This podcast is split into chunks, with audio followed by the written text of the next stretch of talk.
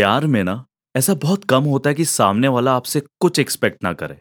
और वो प्यार होता है माँ बाप वाला जो हमें एंडलेस प्यार करते हैं और कुछ भी एक्सपेक्ट नहीं करते। नमस्कार मैं हूँ वरुण और आप सुन रहे हैं फ्रीडम हाउस पेश करते हैं। प्यारिया कहानियाँ प्यार की। By we two the storytellers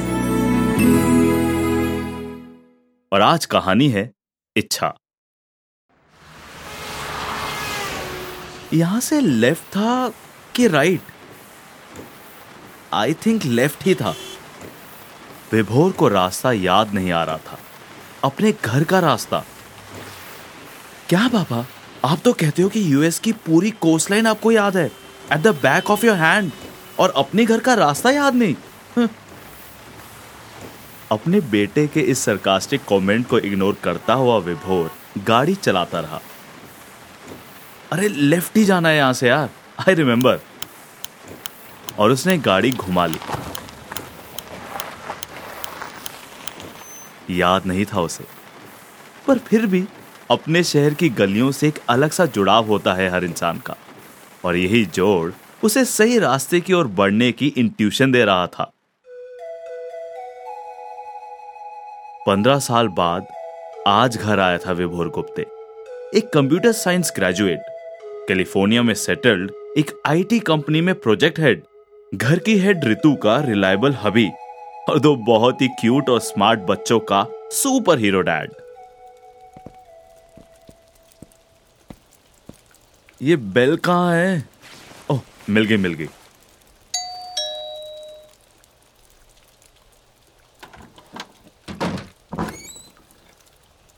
अरे वाह, विभू बेटा कैसा है तू? विभू को देखकर काकी चौकी भी और खुश भी हुई। मैं ठीक हूँ, काकी। तू कैसी है? और काका किधर है? अरे, वो सब छोड़। पहली बार बहू और बच्चों को लेकर आया है। रुक जा, आरती की थाली लेकर आती हूँ। डैड बेटे, ये दादू के ब्रदर की वाइफ हैं। यानी आपकी भी दादी ही है। आ विभोर, जूते खोल दे और माथा नीचे कर।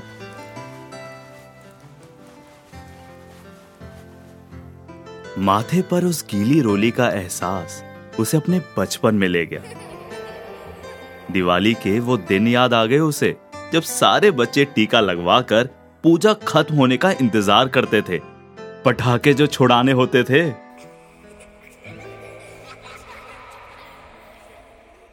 अरे वाह, कितने सुंदर हैं ये दोनों। ये छोटा वाला तो बिल्कुल तेरे जैसा है रे, छोटा विभू। उन्हें अंदर ले आई काकी और ड्राइंग रूम में बिठाकर पानी और नाश्ते का इंतज़ाम करने चले गई। विभोर के दिमाग में उस घर की वही बचपन वाली छवि उभर रही थी। वही पुराना लैंप दादा दादी की फ़ोटो। कॉर्नर में रखा मंदिर। खिड़की पर लगी सेट्टी, जिससे वो बाहर देखा करता था। काकी, घर तो बिल्कुल वैसा ही है जैसे पहले था। पेंट भी वैसा ही। हाँ तो जब भाई साहब और भाभी यहाँ से तेरे पास चले गए, यहाँ तेरे काका और मेरे अलावा कोई था ही कहा? उन्होंने चाय का कप देते हुए बोला। और काका को अभी रिटायर होने में दो महीने बाकी हैं तो मैं भी उनके साथ जहाँ उनकी पोस्टिंग होती, चली जाती। ये घर तो बंद ही रहा इतने सालों। अभी तेरे आने की खबर आई ना तो मैं यहाँ आ गई और घर को थोड़ा साफ़ करके तुम लोगों के लिए तैयार किया। तो मतलब आप भी यहाँ नहीं रही इतने साल? तो घर का ध्यान कौन रखता? बेटा, इस घर से तुम्हारे पिताजी का बहुत जुड़ाव था। ये जो भी तुम देख रहे हो ना, यहाँ तक कि पेंट भी, उन्होंने अपनी पसंद से करवाया था। बहुत मेहनत से घर बनाया था उन्होंने। कहते थे कि विभोर के बच्चों को भी इसी में खिलाऊँगा। इसी चौक में धूप खिलाया करूँगा। पर कौन जानता था कि वो कभी वापस ही नहीं आएँगे? विभोर कुछ नहीं बोला। वो अपने शहर इस घर की डील करने आया था। वो कैलिफ़ोर्निया में पूरी तरह बस चुका था और माँ पापा जो कि दस साल से उसके साथ यूएस में ही थे, उनके जाने के बाद वो इस घर का क्या करता? सोचा इससे जो पैसे आएँगे, आधा काका काकी को देकर बाकी कहीं और काम में ले लेंगे।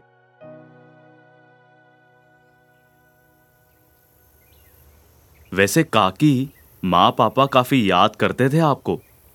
माँ तो कहती थी, आपके हाथ जैसी सर की मालिश कोई और नहीं कर सकता। मैं जानती हूँ रे बेटा, कितना याद किया हमने उन्हें। वो कह के गए थे कि तुझे वापस यहाँ लेकर आएँगे, पर शायद वहाँ उन्हें अपने पोते और बेटे के साथ रहना ही ठीक लगा। पापा मुझे यहाँ लाना चाहते थे। उन्होंने तो ऐसा कभी नहीं कहा कि मुझसे। कैसे कहते बेटा, तू इतनी तरक्की जो कर रहा था वहाँ। पर काकी, मैं उनकी सेवा करना चाहता था, इसीलिए तो उन्हें वहाँ ले गया था। जैसी फैसिलिटीज़ वहाँ है, यहाँ कहा? हम्म सही कह रहे हो तुम विभोर। पर तुम्हारे काका मैं ये घर बाहर उनका लगाया हुआ वो आम का पेड़, तुम्हारा बचपन, जो कि इस घर के एक एक कोने से जुड़ा हुआ है।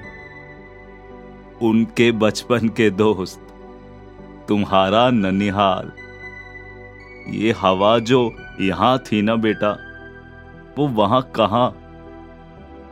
विभोर फिर से शांत रहा। वो तुम्हारे माता पिता थे विभोर। तुम्हारी खुशी के लिए वो कुछ भी कर सकते थे, और वही उन्होंने किया भी। ऐसा नहीं था कि वो वहाँ खुश नहीं थे। तुम खुश थे तो वो भी खुश थे, पर अपने जीवन का एक महत्वपूर्ण हिस्सा उन्होंने तुम्हारे लिए छोड़ दिया। वो हिस्सा जो तुम्हारे इस दुनिया में आने से पहले उनसे जुड़ा हुआ था बेटा। वो लोग जो उनके जीवन के सफ़र में उनके साथ ही रहे, वो तो यही थे। और ये बात वो तुमसे कभी नहीं कहते।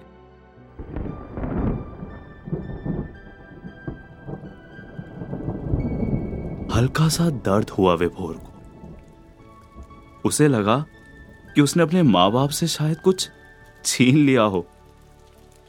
वो नहीं चाहता था कि उन्हें किसी तरह का दुख हो। पर शायद अपने जीवन के सफ़र को बेहतर बनाने के चलते उसने उनके सफ़र को रोक दिया। काकी की कही बातें शायद अच्छी नहीं लग रही थी, पर कहीं ना कहीं सच थी। उसका गला भर आया था। आँखों से आँसू निकल आए। और वो काकी से लिपट गया।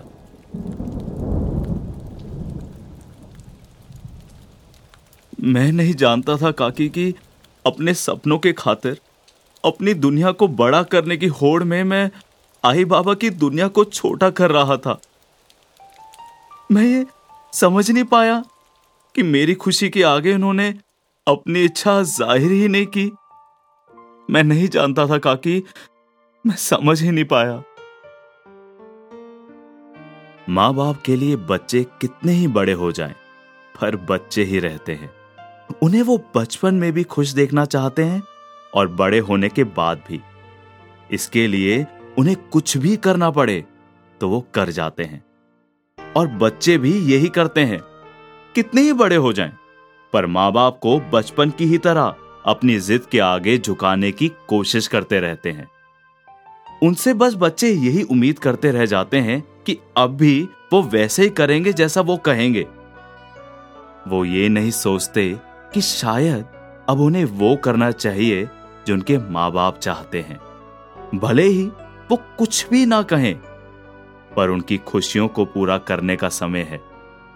पर अब उनकी खुशियों को पूरा करने का समय है, चाहे उसके लिए उन्हें कुछ भी करना पड़े।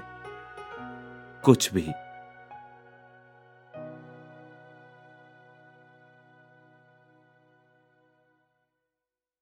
ये कहानी आपको कैसी लगी? कमेंट ज़रूर पोस्ट करें और हमें सब्सक्राइब करें। आप हमें फेसबुक और इंस्टाग्राम पर भी फॉलो कर सकते हैं। हम at the rate we two the storytellers के नाम से आपको मिल जाएँगे। और सुनते रहें प्यारियाँ। कहानियाँ प्यार की with we two the storytellers Freedom House पेश करते हैं। प्यारियाँ, कहानियाँ प्यार की। By we two the storytellers you.